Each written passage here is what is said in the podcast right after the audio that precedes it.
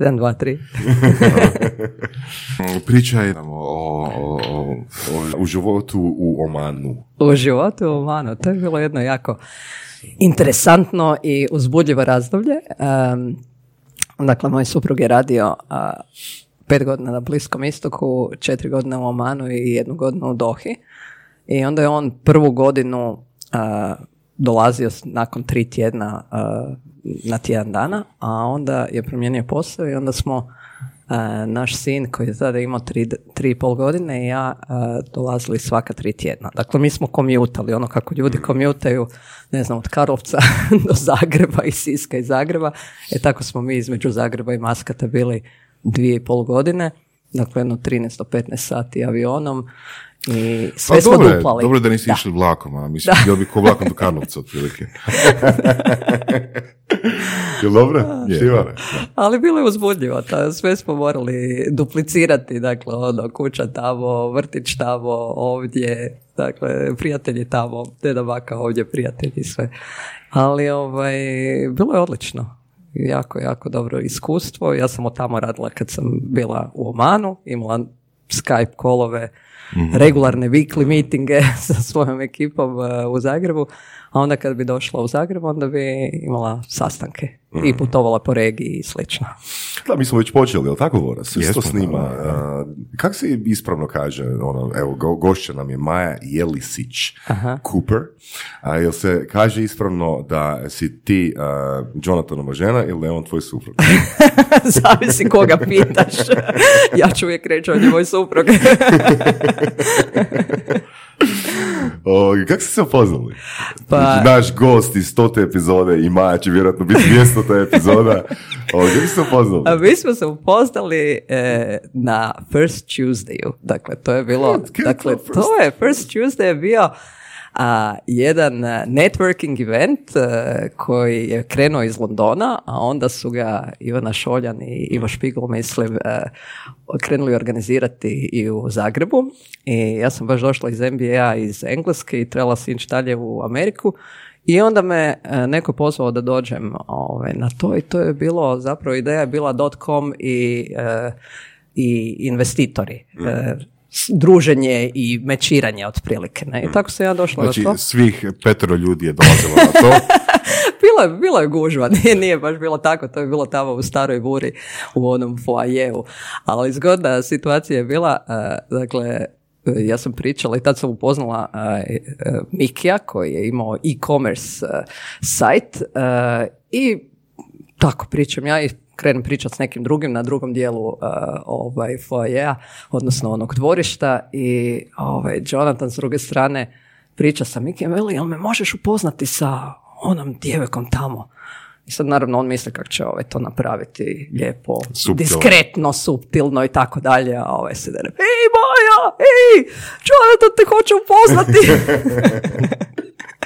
dakle, to je bilo ovako. I koji ti je bio prvi dojam Jonathana? Uh, pa ja sam tad bila u potpuno nekom drugom filmu, dakle uopće bila sam u biznisu, dakle završavanje MBA, dakle ja sam došla samo kratko, sredit vize, otići dalje i slično. Tako da, ono, bilo je ok, ali nisam sad tu imala nikakve ideje, apsolutno za ništa, ne. I mi smo ostali nekako u kontaktu, uh, više sam ja njega iskoristila za, za poslovne nekakve informacije, jer sam tamo pokretala u Americi uh, jedan projekt suradnje između uh, malih i srednjih poduzeća. On je tad vodio SEAF investicijski fond i ovaj, sad sam trebala doći do nekakvih mm informacije kako sam ga upoznala, a onda sam mu poslala mail i pitala, hm, jel mogu dobiti informacije o tom, tom, tom i tom i tak dalje.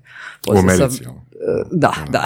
Tako da ovaj, nešto od meni poslao i slično i onda kad sam se vratila, onda smo bili u kontaktu pa smo odjednom počeli biti u nekim istim društvima, onda je on mene spojio s nekima, pa ja njega i tako dalje i, i eto, onda je sve odvelo u nekom drugom smjeru. I, i ljubav kroz kontekst biznisa. Da, da to nas I, se nekako i, stalno I dan danas, koliko godina poslije? Uh, e, puno godina poslije, dakle, mi smo se upoznali e, 99.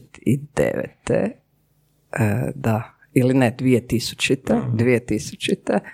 Ovaj, I onda smo zapravo postali e, ovaj, e, partneri recimo iduće godine kad se ja vratila. I kad... Partneri, partneri ono, i u poslu i... Ne, ne, još tad nismo u poslu, ja sam još tad radila ovaj, za, za razne firme, ne znam, za iskod i, i da. druge firme. mislim, treba čovjeka upoznati prije, pa mislim, da, jasno, onda je on već u biznisu. inicijacija, inicijacija kroz uh, iskustvo. Ali poslije uh, sve poduzetničke pohvate smo zapravo zajednički, dakle, ja sam obično gurala to i vodila, on je e, obično radio nešto drugo, dakle investicije i slično. Imao je stalne prihode, a ja sam bila ta koja je ono potential, jel? ovaj, i, ali smo uvijek se konzultirali za nekakve važne strateške stvari i slično. Maja nam dolazi po preporuci Kristina Ercegović i Kristina kaže ono, ako ste upoznali vi surovi strasti Jonathan, trebate upoznati Maju da vidite ko je ono zmaj. Tako da, ovoga, drago nam da si s nama. Um, Hvala imaš jako interesantnu uh, životnu priču, imaš jako interesantno iskustvo. Što si studirala? Studirala sam povijest umjetnosti i informacijske znanosti, dakle potpuno nešto drugo od onoga što danas radi čim se mhm. bavim ali mi je to pomoglo zapravo od početka doći tu gdje jesam. Jel sam ja za vrijeme, e, pa evo za vrijeme fakulteta e, sam e, radila kao turistički vodič, dakle činjenica prije toga sam bila u Engleskoj da usavršim engleski um, i onda zapravo mi je to pomoglo, prvo proputovala sam svijeta i sve što sam zaradila radeći kao turistički vodič sam opet investirala u putovanja, tako da sam zaista ovaj, svuda me bilo ali mi je to dalo jednu ogromnu širinu. Ja se volim zafrkavati da je to prvo menadžersko iskustvo. Koje, koje? Vođenje rute? Vođenje, putovanja, vođenje, putovanja, vođenja e, ljudi, jer e, uvijek imate u grupi od, ne znam, 20-50 ljudi, uvijek imate različitih e, ljudi, različitog profila, ali i osebujnih priča, ovakvih i onakvih i mhm. trebate se nekako sa njima nositi, a vi ste šef. Dakle, vi ste neko koga svi trebaju slušati, a naravno uvijek se tu nađe neko ko ima svoje neke ideje kako bi bio. To je odlična, odlična usporedba, je li, vođenja ture i vođenja biznisa i zapravo bilo čega u životu.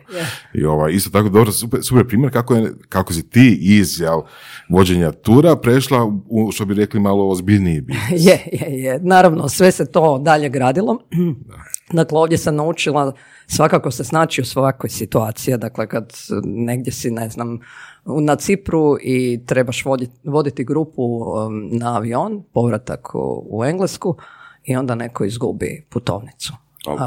I sad zadnji tren. Pa onda imate situaciju, ne znam, u Egiptu ste i sad uh, neko ne kaže da ima bilo kakvih uh, zdravstvenih problema ali se desi to da odjednom uh, počne imati problema sa, sa krvi, sa povraćanjem, sa svim tim i završite s njim ono cijelu noć u bolnici, jel, koju trebate naravno naći da to ima nekog smisla. Ostatak grupe vas čeka da se drugi dan vratite svi u Kairo.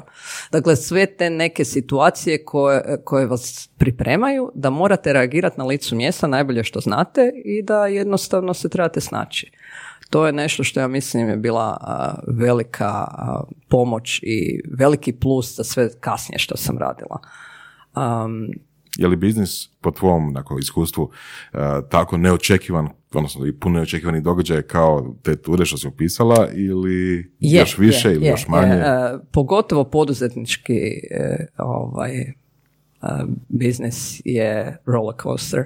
To je dakle nešto što stvarno je često nepredvidivo bez obzira koliko nečemu znaš, uvijek te nešto iznenadi. E, često puta, pogotovo kad uđeš u poduzetništvo, znaš jako malo i da znaš puno, vjerojatno se ne bi ni upustio u tako nešto, jer bi znao sve probleme i sve izazove koje bi se negdje, i ne znam, prepreke koje bi se mogle pojaviti, ali e, činjenica da znaš dovoljno e, da te to nešto zaintrigira i da ti da dovoljne hrabrosti sigurnosti da ti to možeš i da imaš jasan cilj i upornost, e, to je nešto što svakako te dovodi do, do cilja i do uspjeha. Što je za tebe poduzetništvo? Koja je tvoja definicija?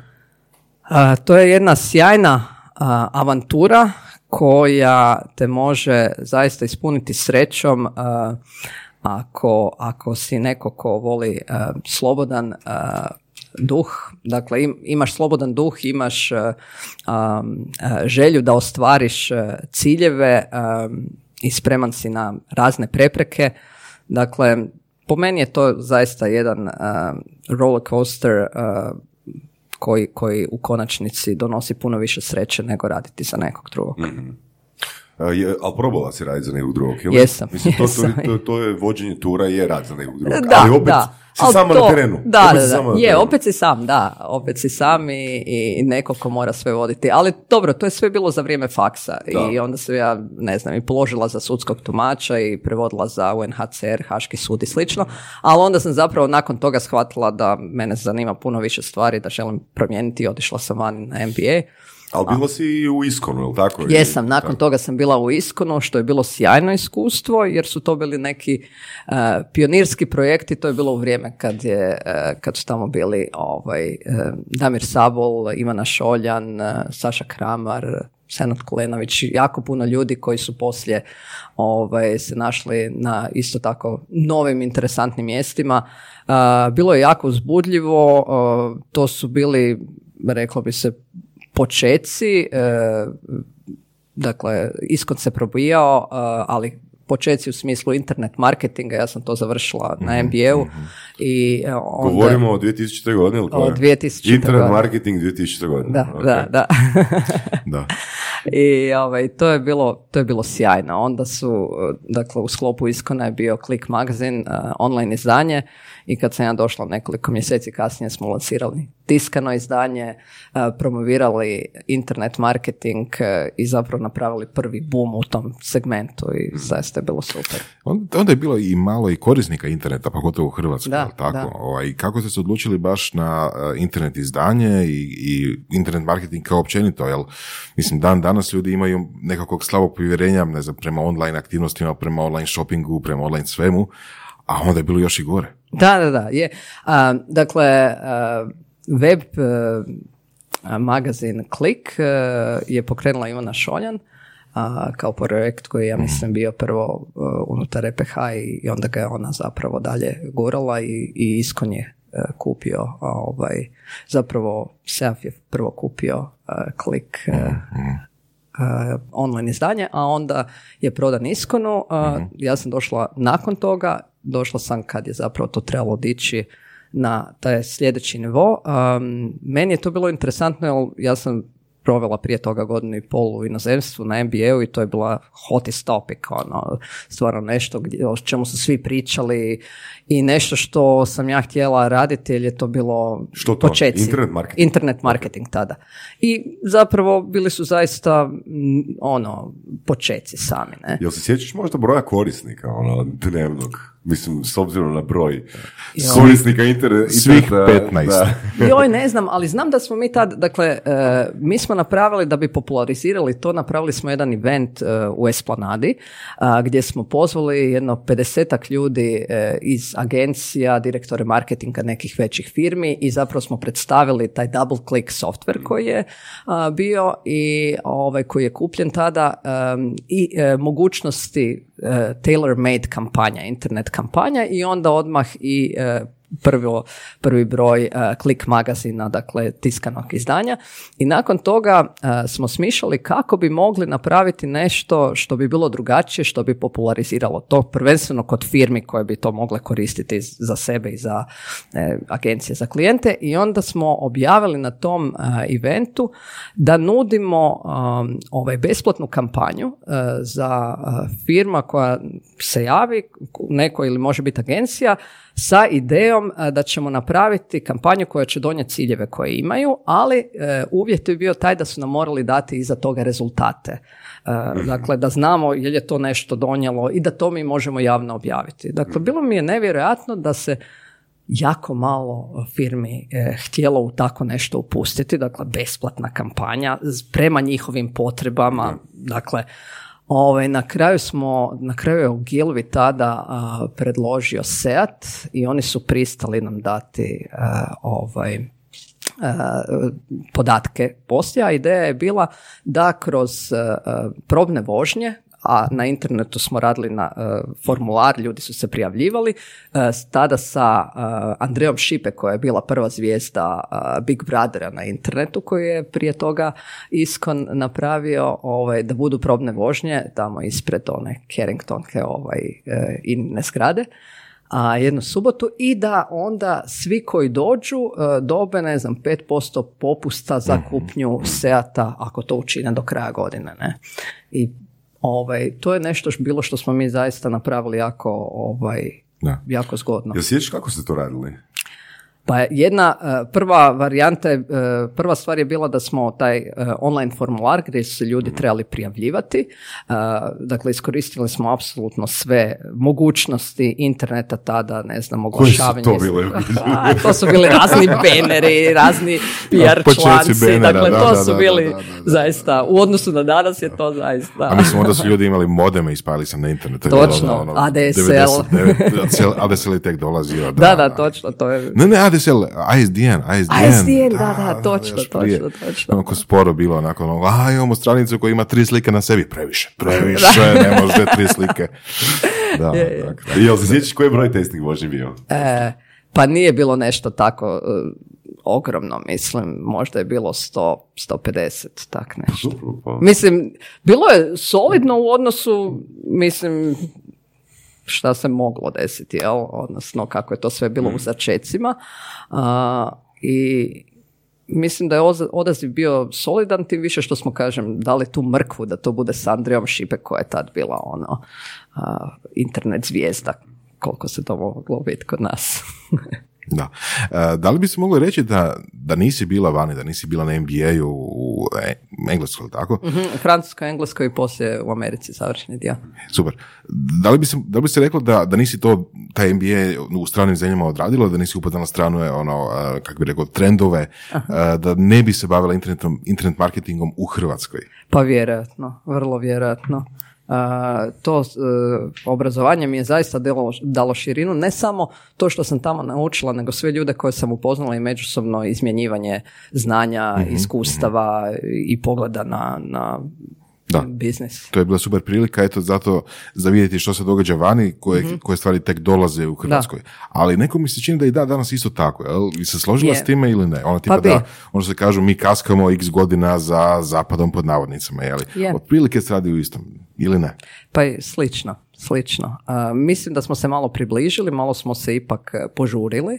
Ne kaskamo toliko puno, ali još uvijek e, nije ta S druge strane, to je i prilika. Neko ko vidi vani što se događa, nekakav trend, nekakav ono novo, uh, nove smjerove, to može i u Hrvatskoj primijeniti. Točno, točno. Meni je bilo interesantno, recimo, odlasak u, u Oman, uh, oni su pak e, ono miljama daleko od nas. E, ne znam, dakle ja sam tu... Doslovno. Doslovce. Dakle, tamo nije bilo IPTV-a, kebla, dakle nema regulative, dakle sve ono, dakle to je ko deja vu situacija, dakle a, ja znam točno šta će se desiti sad kroz sljedećih, ne znam, deset godina kod njih, jel, wow, potencijalna prilika, ne, a opet odete negdje na zapad gdje e, puno drugih stvari koje ovdje nisu, vi znate da je to prilika i ovdje. Koliko takvih prilika ste testirali tu? Ti sama, ti Jonathan? Pa dosta, kad bolje razmislim. Od, e, dakle, nakon a, a, e, dakle, nakon Sanome smo krenuli u mobile marketing i to je tad bilo... Sanoma, je. Sanoma, danas je to Adria Media. Dakle, to je bio, to je bio spin-off, um, dakle, Click magazina, online izdanja i joint venture između Iskona i Sanoma, tad uh, finsko-nizozemske izdavačke kuće i ja sam bila među prvih devet ljudi, dakle, jedan greenfield operacija i tad smo lansirali Story magazin, eh, pa smo lansirali L, L Decor, eh, pa relaunchali, pa dakle sve to ja sam odla i distribuciju, i proizvodnju i, i, i ovaj kasnije marketing, ali najdraži projekt mi je bio National Geographic, hrvatsko izdanje i to je nešto što sam zaista sa velikom strašću ovaj, radila jer eh, radila sam ga od licenciranja do strategije, lansiranja i svega i to je bilo nešto sjajno. Internet marketinga, kao ono, taktika najala. Pa svega je tu bilo. Mi smo tu zaista radili, ne znam, kampanju koja je krenula 5-6 ovaj, mjeseci prije nego što je lasiran prvi to je, To je, to je čak ono je tema za cijelu epizodu, onak, e, tema ono kak se launcha, je, ono, je, kak se je. launcha portal, kak se launcha ovoga časopis, ono, to je baš je, e. to je bilo sjajno i ovaj, mi smo tu napravili, ne znam, sto najboljih fotografija National Geographica kao susret e, izdanju prvoga broja hrvatskog mm. izdanja a, i to je išlo po gradovima, ne znam, od Dubrovnika, Splita, Zadra, Zagreba, Osijeka. Jel možeš nam dati neki ono kraći presik, ono kak se launcha časopis? A, da, prvo, lanča se tako kao i svaki biznis, dakle prvo moraš napraviti istraživanje, moraš napraviti domaću zadaću, dakle da znaš kako ti je tržište, šta su ti, uh, koji su ti ono, potencijal... ljudi oko sebe. Ili ovaj, dakle, ne znam. Jel bi ti čitao National Geographic gore, sa? Čitao bi National okay, Geographic. znači ima potencijala, ima potencijala. Sljedeće pitanje je, hoćeš ti kupiti National Geographic? A, ne, ne, ne, nego dakle tržišnu situaciju, dakle ovaj, časopisa na tržištu konkurencije, svega toga.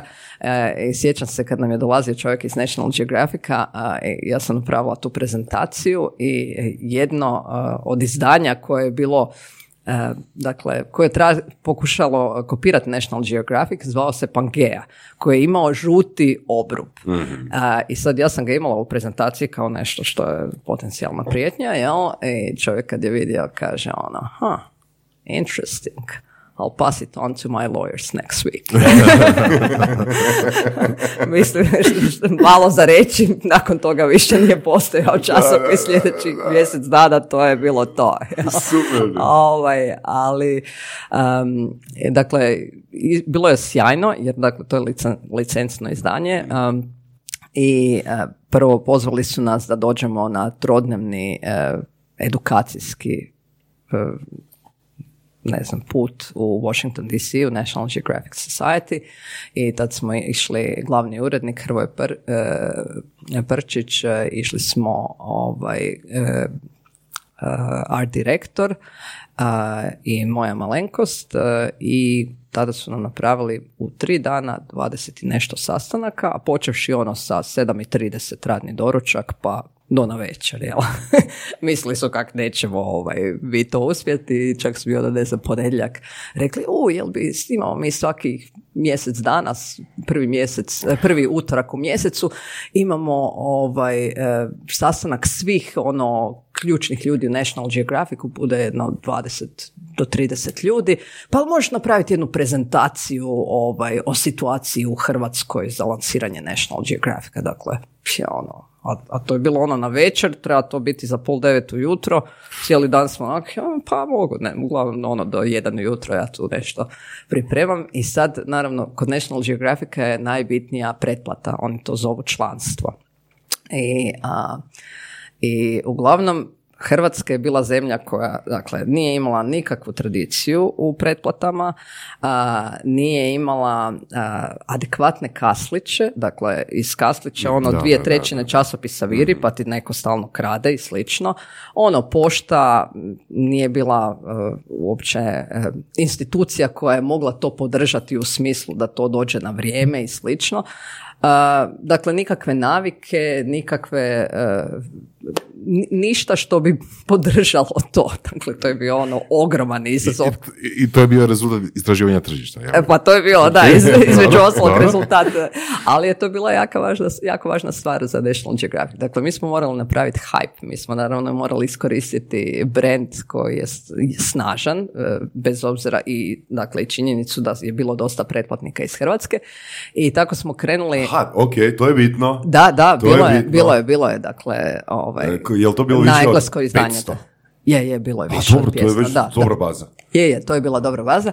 Ali uglavnom, ovaj, dakle, oni su nama u ta tri dana sve živo pokazali, ono, speed course i slično. I ovaj, onda smo, ja sam prezentirala našu strategiju kako ćemo mi to riješiti, jel? A, I krenuli smo tako, 6.11. smo lansirali časopis, a krenuli Godine, smo... gospodnje. U, pa to je moralo biti 2003. ja mislim. Mislim da je to 2003. bila ili druga, ne treća. E, uglavnom, onda smo, dakle, lansirali tih 100 fotografija National Geographica kao izložbu koja je prethodila tome i tu smo napravili veliki hype.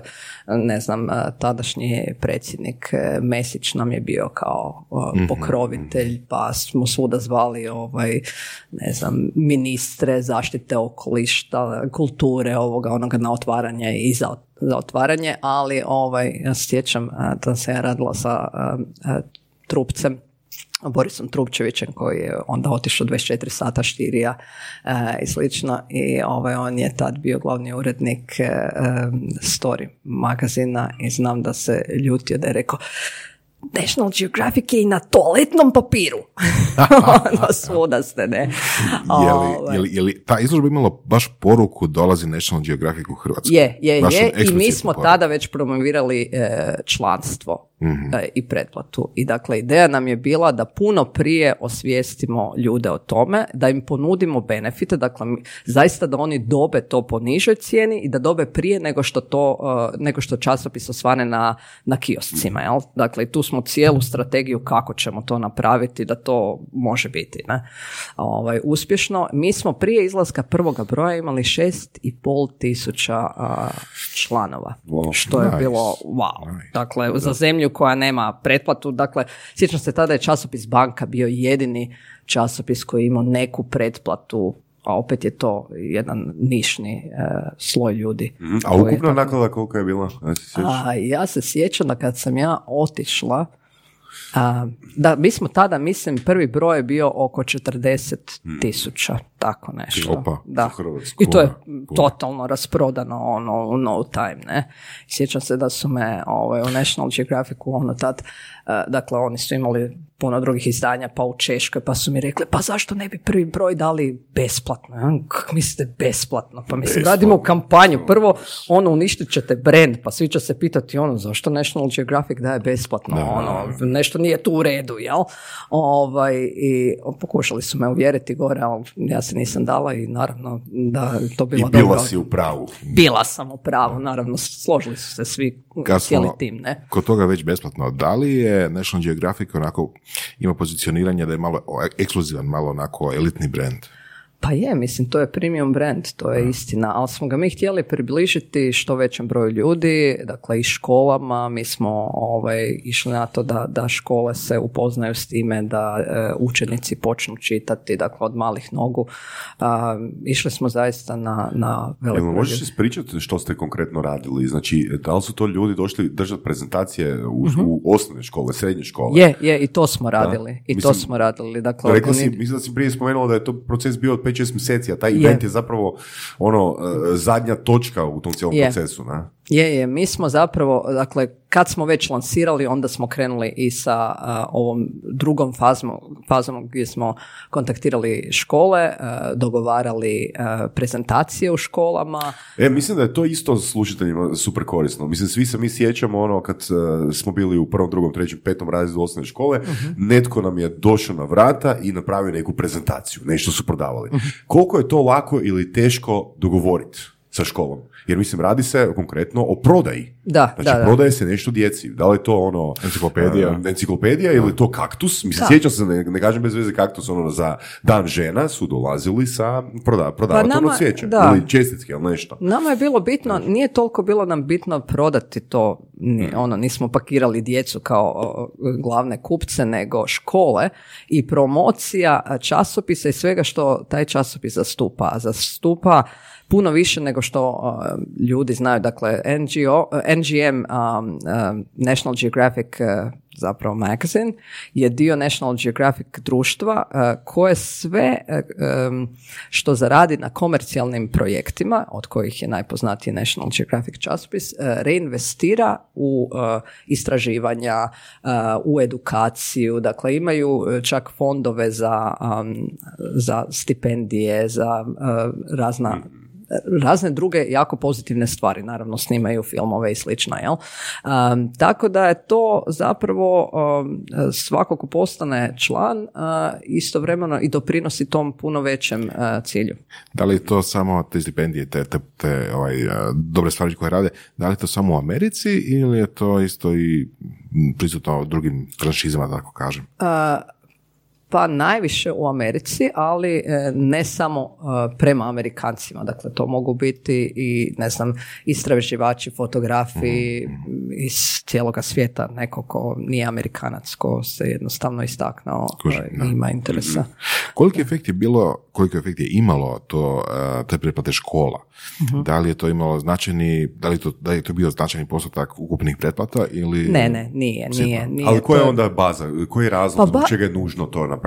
Pa, više je to edukacija mhm. i popularizacija toga i e, mislim da se počne upoznavati sa nečim što donosi priče e, sa fenomenalnim fotografijama o dijel, o životu negdje drugdje, o ne znam, o znanosti, o pojedinim kulturama, o pojedinim problemima u svijetu. Sjećam se, mislim, ne znam, jedna od priča tada je bila o um, ropstvu uh, 21. stoljeća. Dakle, o izrabljivanju, ne znam, u nekim zemljama i djece i slično, o, ne znam, normalno o starenju, o, o, o ne znam, nekim životinjama koji, koje polako e, izumiru. Mislim, dakle, to su teme koje su interesantne i e, ako nisu djeci toliko e, učiteljima su mogu se referirati. Ok, pitanje,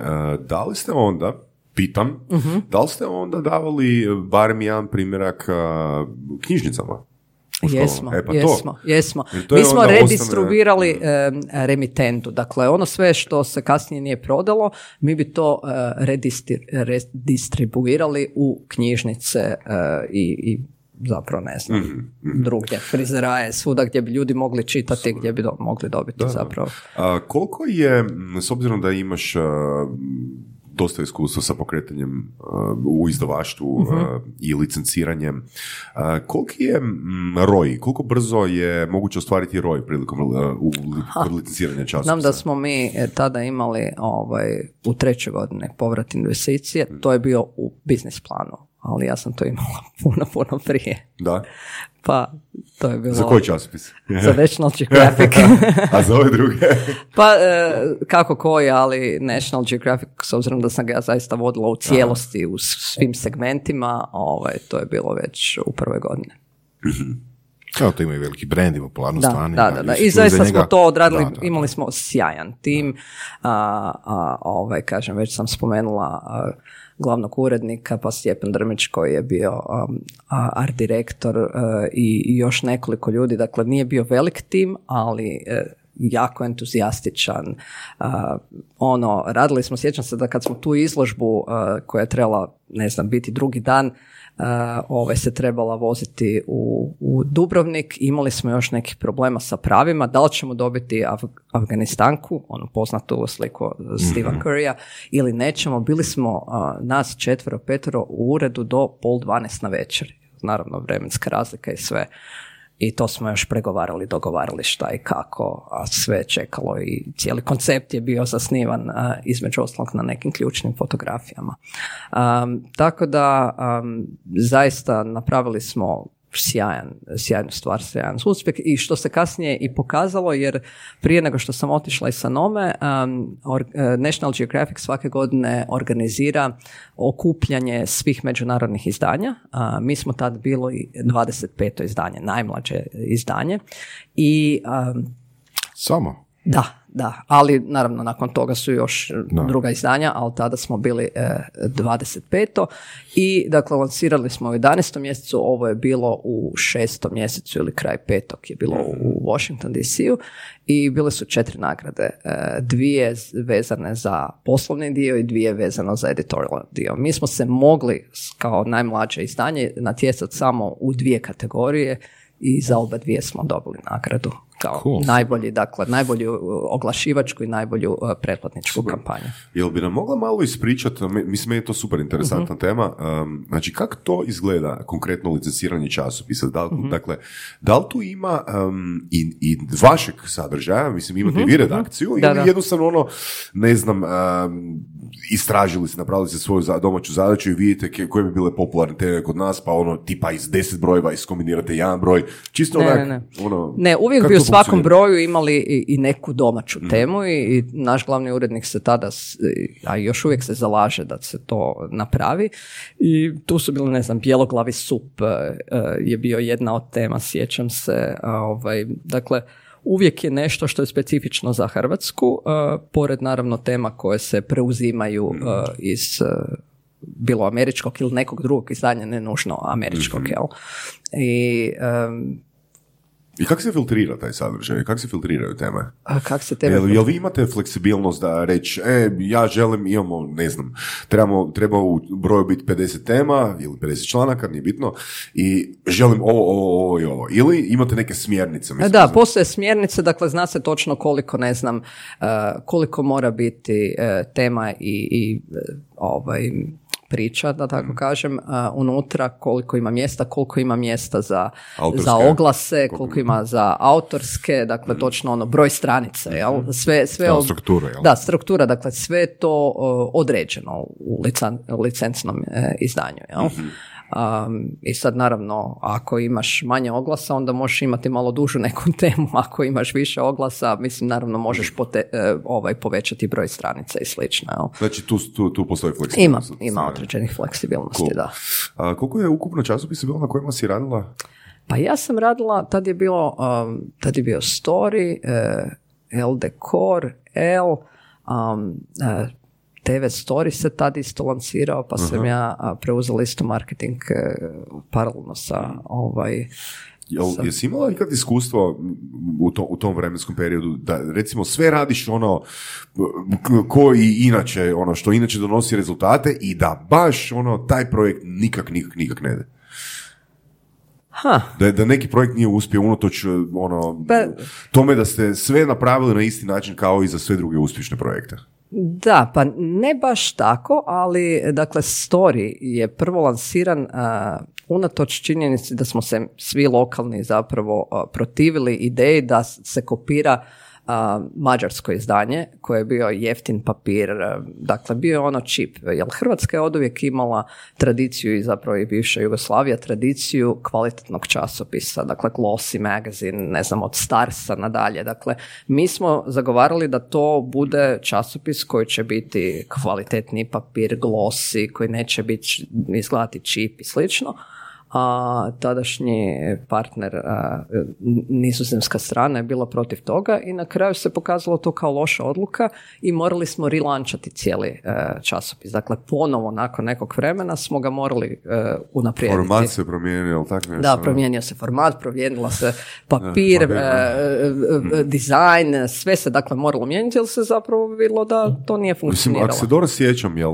se Story lančao kroz, prvo kroz onu platformu Story Super nova? Ili je story postojao prije? Story je postojao prije, da, da, da, mhm. ali, ali zapravo story supernova je sigurno jako pomogao da se mhm. digne story, isto tako, ovaj, kao što je pomogao i reality show. mm I to je bio jedan super projekt. Ovaj.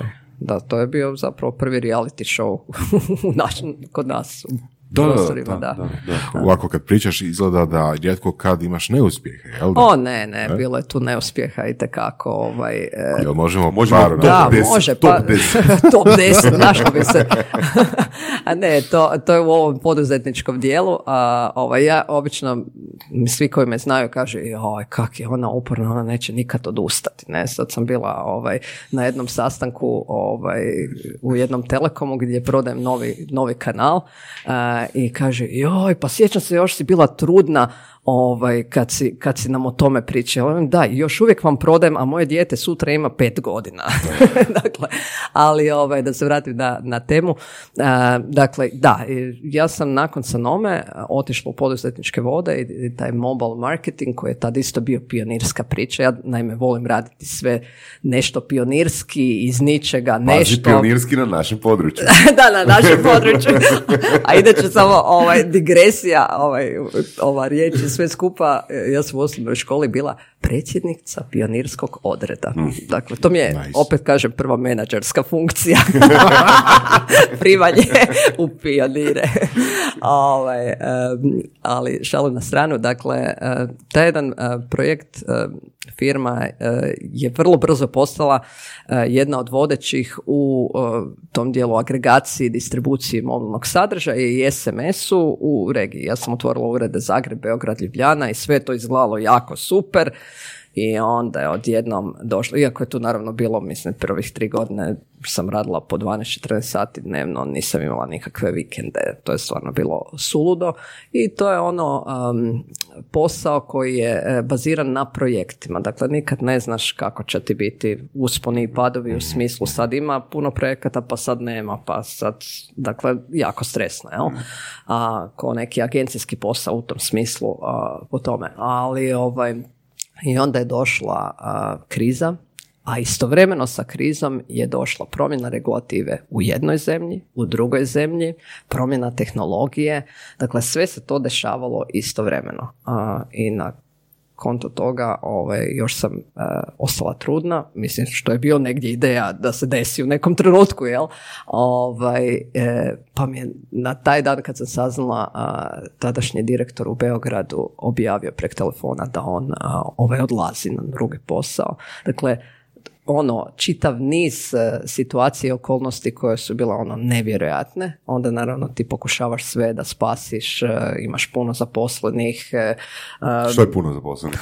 mi smo tad narasli u jednom trenutku na 28, mislim mm puno za, nije to ne znam, velik broj u okvirima neke velike firme, ali ovaj, malo poduzeće, brzog rasta i ipak veliko opterećenje.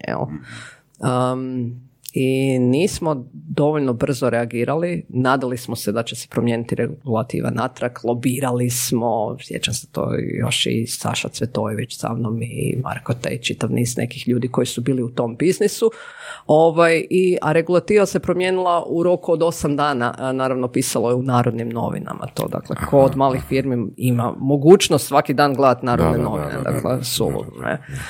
Ovaj, no, međutim, to se nije... A što je bilo? Koja je bila promjena? To je bilo, ako uh, sjećaš, uh, dakle, SMS koji je tad bio 3.66, uh, to je bila, dakle, SMS sa dodanom vrijednosti. Mi smo radili puno sa, dakle, sa medijima, gdje se cijeli biznis model je revenue share, ne? Mhm. I interaktivno sa, sa gledateljima, slušateljima. Aha, ono kao glasanje za... Da, pa komentari. I to pomaže mediju ovaj, gledanosti, slušateljima slušanosti ili, ili ove čitanosti, a istovremeno e, dobije neka sredstva koje može ulagati opet u promociju ili slično. Ne? E, I to preko noći se jednostavno ugasilo, da, dakle nije se moglo više to koristiti i naravno da onda i medijima to više nije bilo interesantno toliko, a nisi imao vremena promijeniti cijeli biznis model. Čekaj, ali što se nije moglo koristiti? Nije se mogla koristiti ta tarifa Aha, koja je bila 366 koja je omogućavala... Ali se mogla koristiti? oni su to tako napisali da je to kao po regularnoj tarifi, a to ti je ispod jedne kune, dakle to je bilo 0,69, zavisi kako znači je nije se moglo dodatno naplatiti taj da, SMS. Da, da, da. I, i to je zapravo bilo toliko nejasno um, mislim šta reći, tad, se, tad je bilo svega, bili su oni pozivi, ne znam, EZO i, i da, da, sve takve nekakve stvari i sad umjesto da se to regulira. Da, i recimo i, i, to je brijem puno utjecalo na, na slabiju adopciju ili slabiji, slabiji razvoj, na primjer usluga kao plaćanje parkinga SMS-om pa, i sve druge usluge koje su korisne. Da, da, da. Na to je već postojalo sve sreća, ali puno usluga, mi smo isto radili na nekim novim uslugama, razvijali, ali ne možeš to preko noći. Ne? Uh, treba ti neko vrijeme. Kad se promijenilo nešto u uh, građevini, uh, onda su im dali dvije godine prilagodbe. Jel? Dakle, imaš vremena da nešto promijeniš, a ovo tu osam dana, šta možeš u osam dana, izgubit 40% ali to prihoda. bude ono, mislim, to Vora sigurno ima hrpu primjera, to tak bude u tehnologiji. Je, je, ali ono, nije to samo u tehnologiji, ovo, ovo je regulativa. Ono, da, dvije godine, ali tehnologija, mislim da su baš i... Ali nije ovo tehnologija, ne, to je... Mislim, da što misliš po tehnologiji? Pa, regulacija tehnologije, da, da, često se zna promijeniti na takav način što je loše, da, da, ako na to mm. misliš. Mm. Ali tehnologija kao takva... Uh, ovo je bila regulativa, dakle, to je bilo nešto van tvoje moći, dakle, na šta ne možeš utjecati. Tehnologija je pak ovo što se naravno istovremeno dešavalo, došli su iTunes i više nije bilo ringtonova, tonova i slično. To je pak e, drugi To je bio proces. to je bio proces. A ovo tu, kad ti neko preko noći nešto mm. otkine i zapravo... Recimo, da, kad pričamo recimo GDPR, pa to je bilo, znam, godinu, dvije dana unaprijed. Da, da, da. da. I znaš, mislim, firme su znale da će se trebati pripremiti. Da, ali to mi posjeća na epizodu sa Petrom i Ilijom, e, znači koji su bazirali svoj uh, biznis na aplikacijama za Facebook. Aha, da, i onda je Facebook Znači, onda je Facebook jednostavno to ugacio. Znači, ono, nema nikakav prihod više, ono, sve je fokusirano isključivo na, na izgradnju takvih aplikacija. Da, znaš. Istina, da. Tak, da. Ne, mislim, mi smo imali i content jaki, mi smo tada imali, ne znam, Croatia Records, uh, Warner Music, uh, Što znači imali? Dakle, imali smo prava za mhm. taj sadržaj, to su bili ringtonovi, realtonovi, mm. dakle, pjesme, bili su videi uh, za, ne znam, National Geographic isto, Disney slično, ali ovaj, to se onda promijenilo i to se promijenilo, opet, mijenjala se tehnologija, mi smo bili pružatelji sadržaja operaterima, jedno 11 operatera u regiji, um, ali kad se sve to istovremeno vam dešava, onda je to jako gadno. A vi naravno se trudite i da, da, da, ono, rukama i nogama da, da stvar promijenite. To možda nije fail ono tipa vas, jer jednostavno vas je regulativa pokopala. Je, da, da. nije, nije nešto što ste vi napravili grešku koracima. Da, da, ne, ne, greška koracima je bila ta što nismo počeli rezati troškove puno prije, ne, ali Mislim... I, i, i čekaj, onda se zatvorili tvrtko? Da, da, da, je da. kako je to iskustvo, Maja? To je jedno ružno iskustvo. Ono, osjećaš se ko ono, gubitnik, ko ono, zadnji luzer. ne, mi smo sve riješili ljude, sve to, ali kažem, onda smo e, transformirali dio biznisa, pa smo pokušali nešto spasiti da vidimo šta i kako, ali sve u svemu ovaj, jednostavno jedno jako gorsko iskustvo, ali opet iskustvo, ja ove kažem, e, svako zlo za neko dobro, dakle i neka najgora stvar se e, u nekom trenutku pokaže da postoji razlog zašto se to desilo i sigurno će donijeti nešto dobro iz toga. E sad, ali pitanje je samo kad odustati. Uh, Znaš, to je, to je pitanje. Da, Znači, e. jer vi ste odustali na vrijeme, zato jer i mogli ste isplatiti svoje dugovanje Pa mislim, mi smo od vlastitih novaca ovaj, na vlastitu štetu isplatili ljudima sve, pokušali se dogovoriti sa dobavljačima, svima šta smo mogli smo isplatili. Ovaj, jednostavno, ono, znate kad ste ono, u vodi do mhm. preko glave, e, morate se snaći i plivati, jel?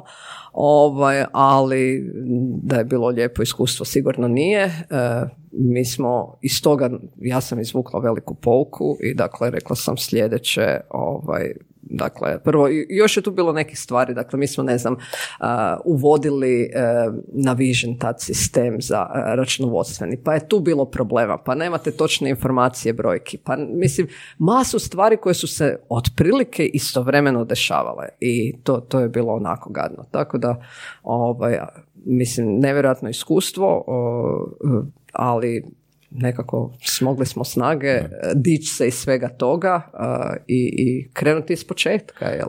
Spomenula si neku odluku nakon toga. Da, da. odlučila što? Pa odlučila sam prvo ovaj, e, jako veliku pažnju posvetiti e, da e, izvještajima, dakle da u svakom trenutku znam gdje sam i šta sam, ne, ne zapošljavati prebrzo i previše. Dakle, ja uvijek sam mislila da i smatram i dalje da mali tim e, odličnih ljudi može napraviti puno više nego velik tim ili veći tim osrednjih ljudi. Dakle, to mi je uvijek bio e, neki, neka vodilja.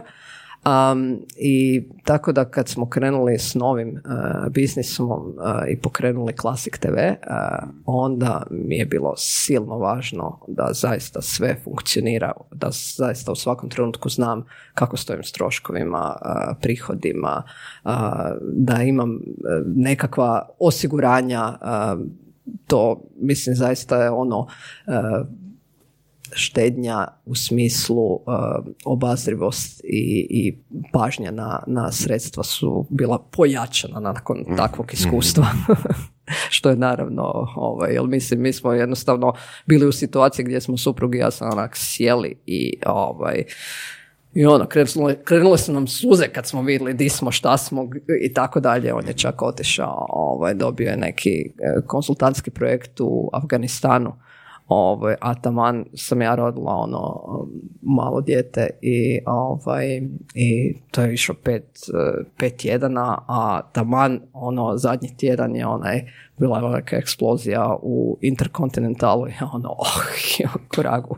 Dakle, imali smo takve nekakve ovaj, situacije i zaista smo ono podvukli crtu i gledali dobro gdje smo, šta smo, idemo sad napraviti plan, idemo ovaj, to sve riješiti, dići se e, i tako smo krenuli. Dakle, e, prethodno iskustvo i znanje je pomoglo da se stvori klasik, dakle da se nije to pitanje da li bi se, e, da li bi se došlo do klasika. Jel? Imamo još tri bitna projekta, uh tako to su klasik, uh to je Nova. E, novi projekt Docs TV.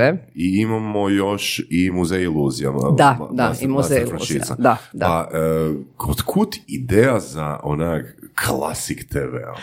Klasik TV, dakle, mi smo krenuli, tad su operateri krenuli sa videotekama. Mhm. I mi smo počeli nabavljati sadržaje filmove iz regije za njihove videoteke.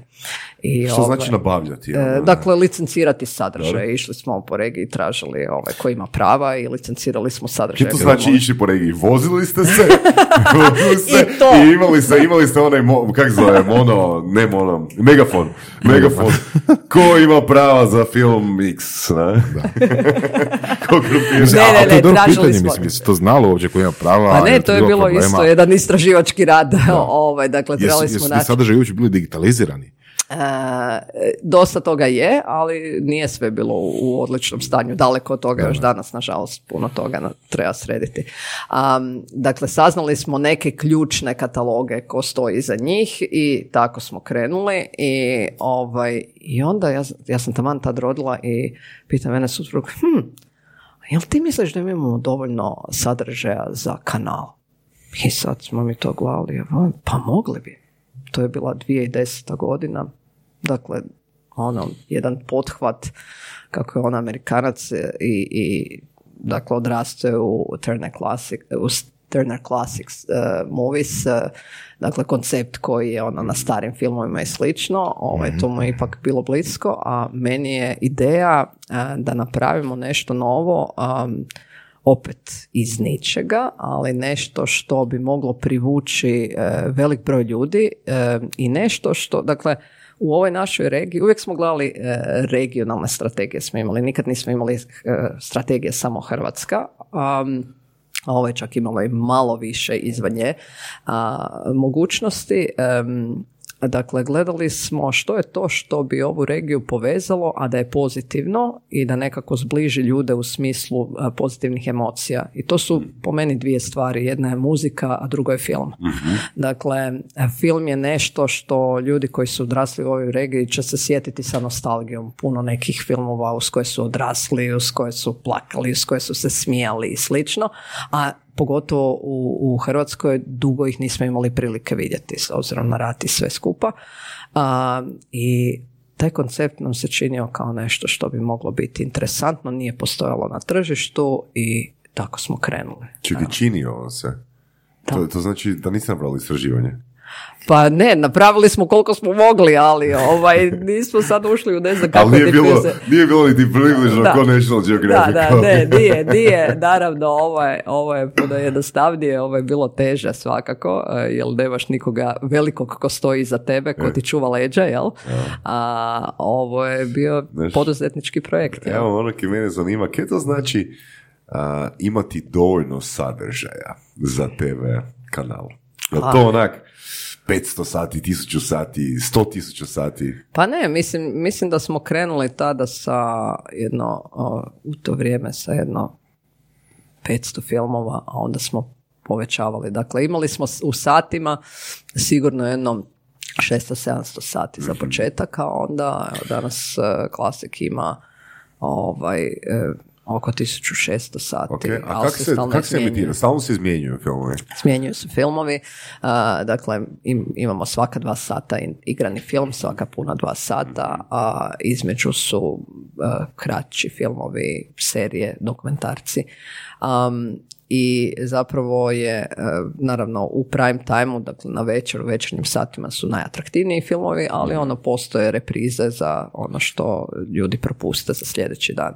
Je li to uglavnom algoritamski raspored ili neko, neki čovjek slaže? Ne, ne, ne, mi imamo glavnog urednika, Igor Tomljanović je bio naš prvi glavni urednik, e, dakle on je sa mnom radio u Sanomi i tad sam ga ja povukla inače ekonomski kritičar i ovaj, a bio je tada glavni urednik e, u jednom od časopisa Sanome, a onda prije jedno 4-5 godina je otišao na HTV za glavnog urednika prvog programa, pa onda filmskog i tako dalje, ali evo smo ga vratili.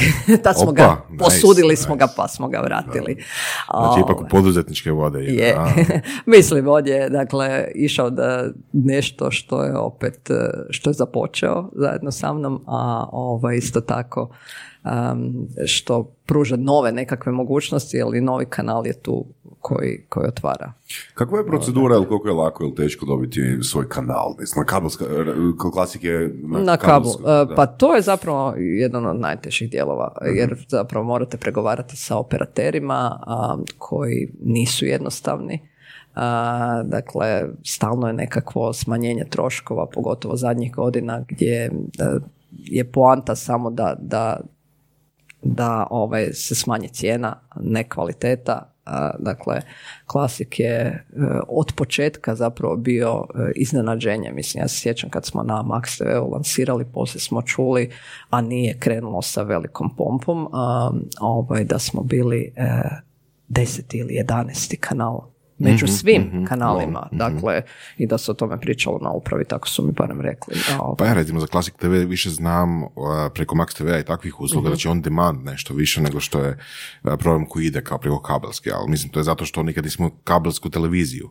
Da, uh, dakle, oni imaju IPTV i mi smo tamo na 314. poziciji, čini mi se, um, i u svuda smo zapravo prisutni smo među, na platformama svih operatera, dakle i A1, i Optima i Iskon, dakle, ali i cijela regija sad, mislim. I to je zanimljiv koncept, jel kad e, kažeš nešto TV, li kao naziv, kao ime, ime proizvoda, ima sadržaja, uh kod nas obično to ljudi podrazumijevaju kao, ok, imaš svoj TV kanal, znači nekakve ono, odašljače, frekvenciju, neke uh takve stvari. A ovo je zapravo uh, kao nekakav provider sadržaja u principu. Pa ne, mi imamo sve, osim što imamo outsourcanu tehniku. Dakle, nama, ne znam, odašljači veze rade playout, e, ali ovaj, mi imamo glavnog urednika, imamo ljude u redakciji, dakle, koji pomažu, imamo svoj marketing, e, imamo ovaj, nabavu sadržaja, imamo normalno računovodstvo i imamo prodaju, dakle distribuciju, kolega i ja. Ovaj, tako da u principu imamo sve, mi slažemo taj kanal, mi ga mhm. radimo na, na čemu ste, ste prisutni? Da li, uh, uh, mislim, počeli ste s kabelskom, jel da? uh Pa onda ovaj IPTV Pa to je zavisno, to je dakle tehnologija, dakle neki operater ima IPTV platformu, neko ima kabelsku platformu, neko je DTH, pa je na satelitu, dakle mi kupujemo sva ta prava tako da omogućavamo distribuciju na sve te platforme. uh I se danas, ono, svuda. Jesmo na preko 2 milijuna korisnika, dakle dva, preko 2 milijuna kućanstava u cijeloj regiji, mm, mislim. Okay. A kako vam je bio tu biznis model ovoga i koji je bio očekivani roj? A, pa ovaj biznis model je tu da zapravo mi se naplaćujemo od operatera. Oni su ti koji kupuju sadržaje, dakle kupuju kanale i plaćaju nam određen iznos, okay. bilo po korisniku najčešće. Mhm. i, I to je glavno. Dakle, mi smo od početka odlučili da nećemo prekidati program reklamama. eventualno nešto malo reklama će biti između filmova i mhm. serija, tako da smo tu dobili jako lojalno gledateljstvo i mi smo kontinuirano u top 15 najgledanijih kanala cijelo vrijeme. I jako puno novog sadržaja nabavljamo, evo, mislim, ove godine će biti jedno 600 do 800 sati, to ono, neki mm. kanali nemaju toliko sati u cijelom programu. Jel? Da. Tako da, ovaj, mislim, imamo preko 66 content providera, uključujući i HRT, i RTS, i e, puno nezavisnih i zaista ovaj, imamo odlične suradnje. I zapravo mi smo se od početka htjeli e, pozicionirati kao glavna platforma za promociju lokalnog i regionalnog sadržaja. Tako da radimo sa svim važnim e, ovaj, festivalima, filmskim festivalima u regiji i zapravo mi smo omogućili filmskoj zajednici producentima i distributerima jedan novi izvor prihoda koji onda mhm. oni mogu, ovaj, koji do tad nisu imali, koji onda dalje se uh, opet koristi za uh, izradu novog sadržaja mm za film. Ja sam bio pričao s jednim kolegom da uh, na, baš na Classic TV-u mhm. on nađe puno zanimljivih dokumentaraca, rijetkih dokumentaraca, mm-hmm. drugim riječima, koje rijetko gdje se ide prikazuju na klasičnim televizijama, na, na jel, uobičajenim televizijama. Je li onda projekt sa dokumentarnim programom nestao iz toga? Pa ne, e, projekt sa e, dokumentarcima nije nastao iz Classic TV-a, nego iz potrebe e, da se opet nešto novo ponudi na tržištu, što je drugačije od onoga što postoji. Ja sam naime opet, vraćam se na Oman, ali tamo sam, dok sam bila, kupili smo Searching for Sugarman na Apple TV-u, dakle sjajan dokumentarac, kino dokumentarac, dakle od 90 i nešto minuta, dakle o čovjeku koji je pokušao biti nova zvijezda, treba biti novi uh, Bob Dylan u Americi, uh, no međutim album mu je neslavno prošao i on se vratio na bauštelu i mislio da je potpuni luzer, uh, a to je bilo vrijeme apartheida i neko je prokrijumčario njegovu, njegov album u, u Južnoafričku republiku i on je tamo postao ogromna zvijezda da o tome niko nije znao i, ovaj, i onda je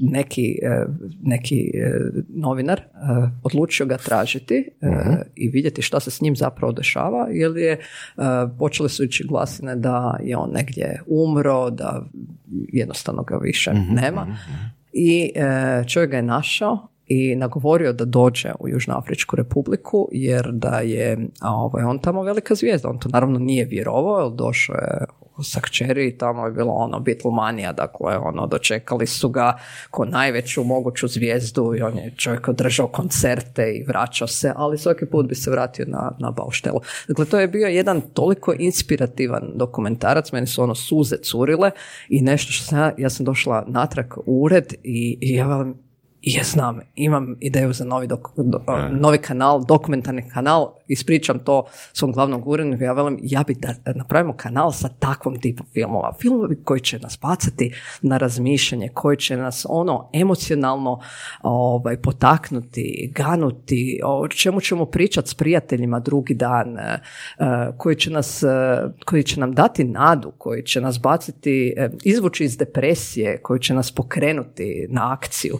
Dakle, i onda ovaj, smo napravili zapravo koncept zapravo kanala koji je glavna okosnica su autorski dokumentarci ili kreativni dokumentarci, to su ovi kino dokumentarci dugometražni koji su kao, kao filmovi dugometražni, jel? Um, to je kanal o ljudima uh, i njihovim pričama. Uh, dakle, sve moguće teme uh, koje imaju, ne znam, i, i i tu je i ekologija i ne znam ljudska prava i, i društvo i sport i kultura, ali je sve iz drugoga kuta, dakle iz kuta nekog pojedinca koji e, svoju priču priča i gdje otkrivamo nešto novo drugačije i zapravo je ideja da se ljudi upoznaju e, sa, sa svim tim temama iz drugog ugla e, i da zapravo ih to sve skupa zaintrigira, dakle provokativni senzitivne teme, intrigantne. Dakle, to nisu ono dokumentarci o životinjama. Ne? Ako ima nešto životinja, to je opet iz jednog drugog kuta.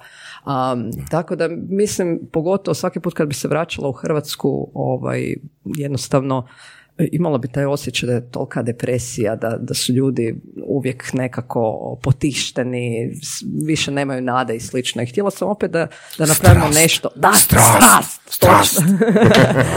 ovaj, da napravimo nešto što, um, što će to promijeniti. Što će im dati i nadu, što će ih baciti na razmišljanje, što će ih trgnuti iz sivila i...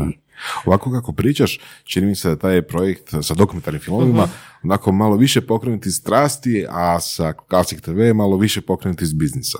Jel to bi to rekao da je e, istina ili... Pa ima nešto istine, e, i jedno i drugo, dakle, klasik... Zato je Classic TV prodan.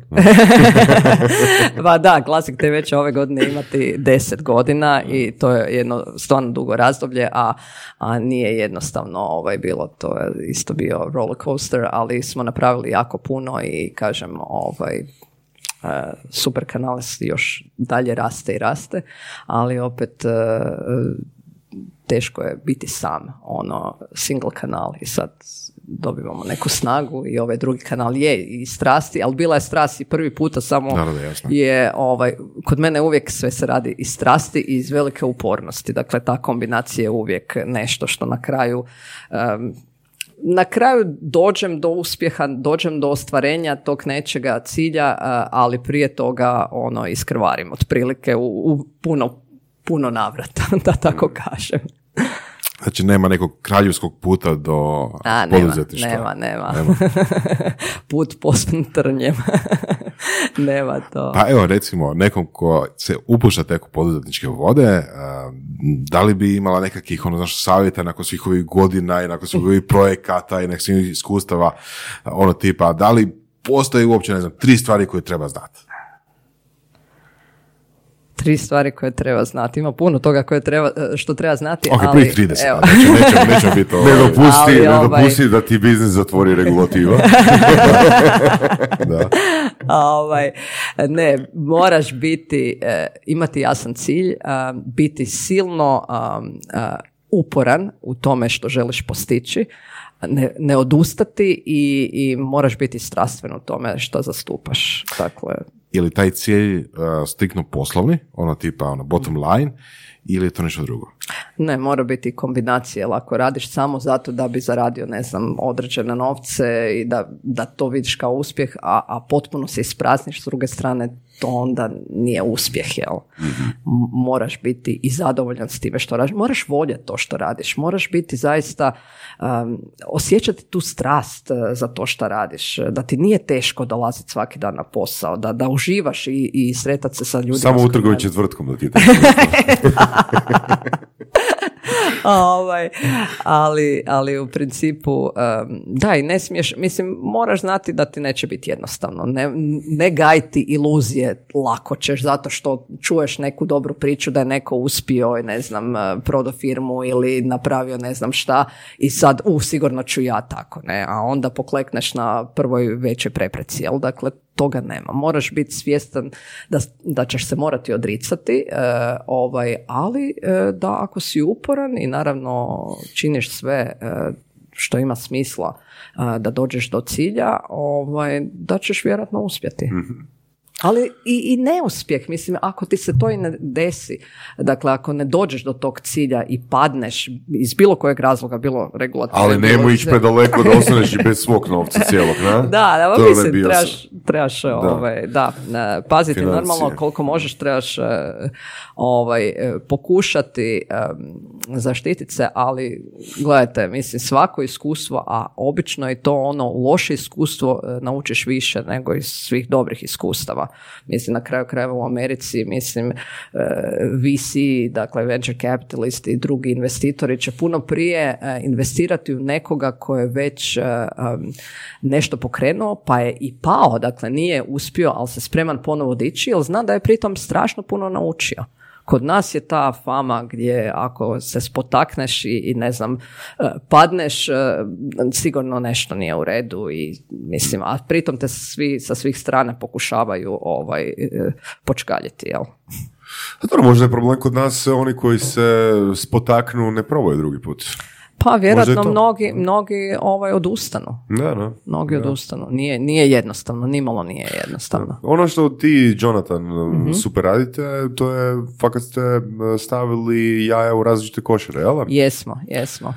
Da, možeš nam dati ono koje sve, koje sve biznisi postoje? Je, znači, nismo spomenuli, spomenuli smo zapravo uh, vlasništvo master franšize. E, da, mi zapravo, dakle, to je firma Bright Entertainment mhm. koja je uh, prvenstveno fokusirana na um, franšiziranje urbanih koncepata, edu entertainment, dakle, edukativno zabavnih koncepata. Prvi takav za koji imamo master franšizu je Museum of Illusions, dakle muzej iluzija, koji inače Hrvatska hrvatski koncepti i ovaj, e, dva zagrebačka dečka Roko i Tomislav e, su pokrenuli, zaista napravili ogroman uspjeh s time, u Hrvatskoj pa krenuli frašizirati i e, Jonathan je ono bio jedan od prvih ljudi koji su valjda bili ovaj ubrzo nakon otvorenja tamo i oduševio se s tom mhm. idejom kad su mu došli ovaj, familija i onda poslije kad je vidio da su krenuli otvarati Ljubljanu, onda ih je kontaktirao i ideja je bila dakle da vidimo kako možemo s onim svem što znamo sa kontaktima i mhm. slično pomoći širenju. Tako da smo mi sada otvorili... Uh, uh, Možemo samo objasniti što je to master franšiza. Mislim da smo to u jednoj epizodi spomenuli, ali... uh Ono, da, master franšiza, dakle mi imamo prava podfranšizirati, dakle podlicencirati uh, taj koncept, pri čemu mi, dakle mi nalazimo lokalnog uh, franšiznog partnera, uh na primjer Dubai Dubai, Kuala Lumpur, Toronto, Dallas, eh, Istanbul, koji onda eh, investiraju a, eh, i vode taj lokalni biznis, jel, ovaj muzej iluzija lokalno, ali mi im pružamo apsolutno mhm. sve, dakle know-how od arhitekta i arhitektonskog rješenja, provjere lokacije, ovaj pomoć u odabiri, odabiru eksponata, marketing, upute, strategiju i slično zajedno sa, sa lokalnim partnerom. Dakle, kontinuirano ih pratimo i pomažemo im, dakle zaista ono full service im uh, uh, nudimo, jel? I... Jel, master franšiza nije vezana znači za samo jednu državu? E, ne, ne. Vrežan obično je... I obično je, ali... Obično ili za neku uh, regiju je obično vezana, dakle širi teritorij, ne mhm. samo jednu državu, nego... Dakle, ali vi imate svjetsku master uh, Ne, nemamo, imamo, ovaj, krenuli smo sa, ovaj, sa uh, Middle East, MENA regijom, dakle mm Sjeverna Afrika, Middle East i slično, onda smo zapravo proširili, jel, smo se pokazali kao dobri partneri, tako da smo otvorili i Toronto i Dallas, e, ovaj, ove godine će biti i e, Chicago, vjerojatno i Filadelfija, um, Kairo, Saudijska Arabija, a već su otvoreni i Doha, Istanbul i Dubai, i Maskat, Kuala Lumpur, uh, zaista ovaj, puno toga, da. Ali imamo još jedan koncept, a to, dakle, u, u firmu se odlično uklapa, dakle, Edge Entertainment, a to je Kluvil, um, za koje imamo svjetska prava, dakle, um, Escape Room za djecu. A, dakle, tu ste vlasnici isto franšize. A, da, da. da. I e, mi zapravo cijeli koncept e, sada smo podigli na taj e, drugi nivo od brendiranja do svega i evo čak smo prvu franšizu prodali u Podgorici i sad mhm. je to nešto što isto tako mislimo širiti. Da, da li vi kao vlasnici master franšize uopće imate svoje franšizne jedinice ili samo ono se bavite prodajom franšiza dalje? Mm, kako misliš? Dakle, jeste li vi vlasnici i jedne jedinice? Evo, A ne, ne, mi smo, a da, aha, shvaćam, da. Mi smo investirali u nekoliko. Dakle, investirali smo, ne znam, u, u ovaj Dallas, mm investirali smo u budući da, Chicago. I, da, da, mhm. da. Dakle, jesmo. Ali niti jedna jedinica nije 100% ne, vaše ne, vlasništvo? Ne, ne, ne. Zašto? Ne. To nam jednostavno nije bio biznis model i koncept. Iz kojeg razloga? Iz razloga što je to jako teško. Mislim, puno je mm lakše kad imaš nekog e, dobrog ili više e, lokalnih partnera koji prvo su spremni se maksimalno angažirati, znaju lokalne prilike mhm. i sve što je potrebno i spremni su to, dakle, i management posložiti sve i dalje voditi rad. Mislim, nama odavdje ili bilo od kuda drugdje, a na distanci bi to bilo vrlo teško. Ne? Zapravo je dobar uh, framing, uh, odnosno reframing, uh, preokviravanje franšize. Znači ne trebaš imati jedinicu, nego ono, mislim, ako imaš novca, ako se to može priužiti, nađi master franšizu. I ne moraš uopće da, ili, biti u komunikaciji s klijentima, nego samo sa vlasnicima franšize. pa, ovaj, da, mislim, dakle, neko ko ima franšizu, bilo master ili franšiza, dakle i podfranšizira, je neko što u krajnjoj liniji nema taj nivo rizika, mhm. ali opet s druge strane nema ni taj nivo kontrole. Jel? E sad, što to znači rizik, što znači kontrola? E, rizik je dakle, e, ne morate investirati vlastite novce, jel? ili to radi lokalni franšizni partner. Međutim, nemate takvu kontrolu jer taj franšizni partner ipak radi onako kako on želi raditi, mhm. bez obzira što mu vi daje dajete upute i slično, ali nije nužno da će vas uvijek poslušati, vi ga ne možete natjerati da vas uvijek posluša. A Dakle, a ako nije, njegovi prihodi nisu dobri, nisu ni vaši prihodi. dakle, tako da je to, a nama je dakle u interesu da oni rade super i ako se angažiramo da im pomognemo na sve načine mhm. da rade odlično. Jel? A, je li bilo pri, uh, slučajeva zatvaranja određene lokacije?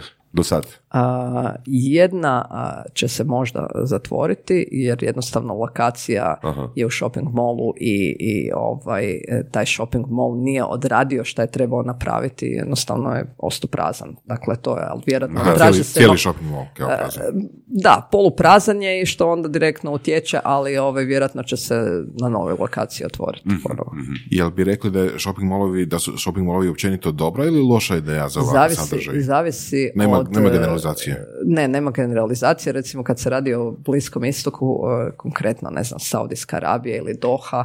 Uh, ima ovaj, velike, to, Da, to su velike, tamo svi žive u shopping molovima zato što je toliko vruće mm, da se sva zabava i sve svodi na odlazak u shopping molove. Dakle, ljudi ne šeću po cesti.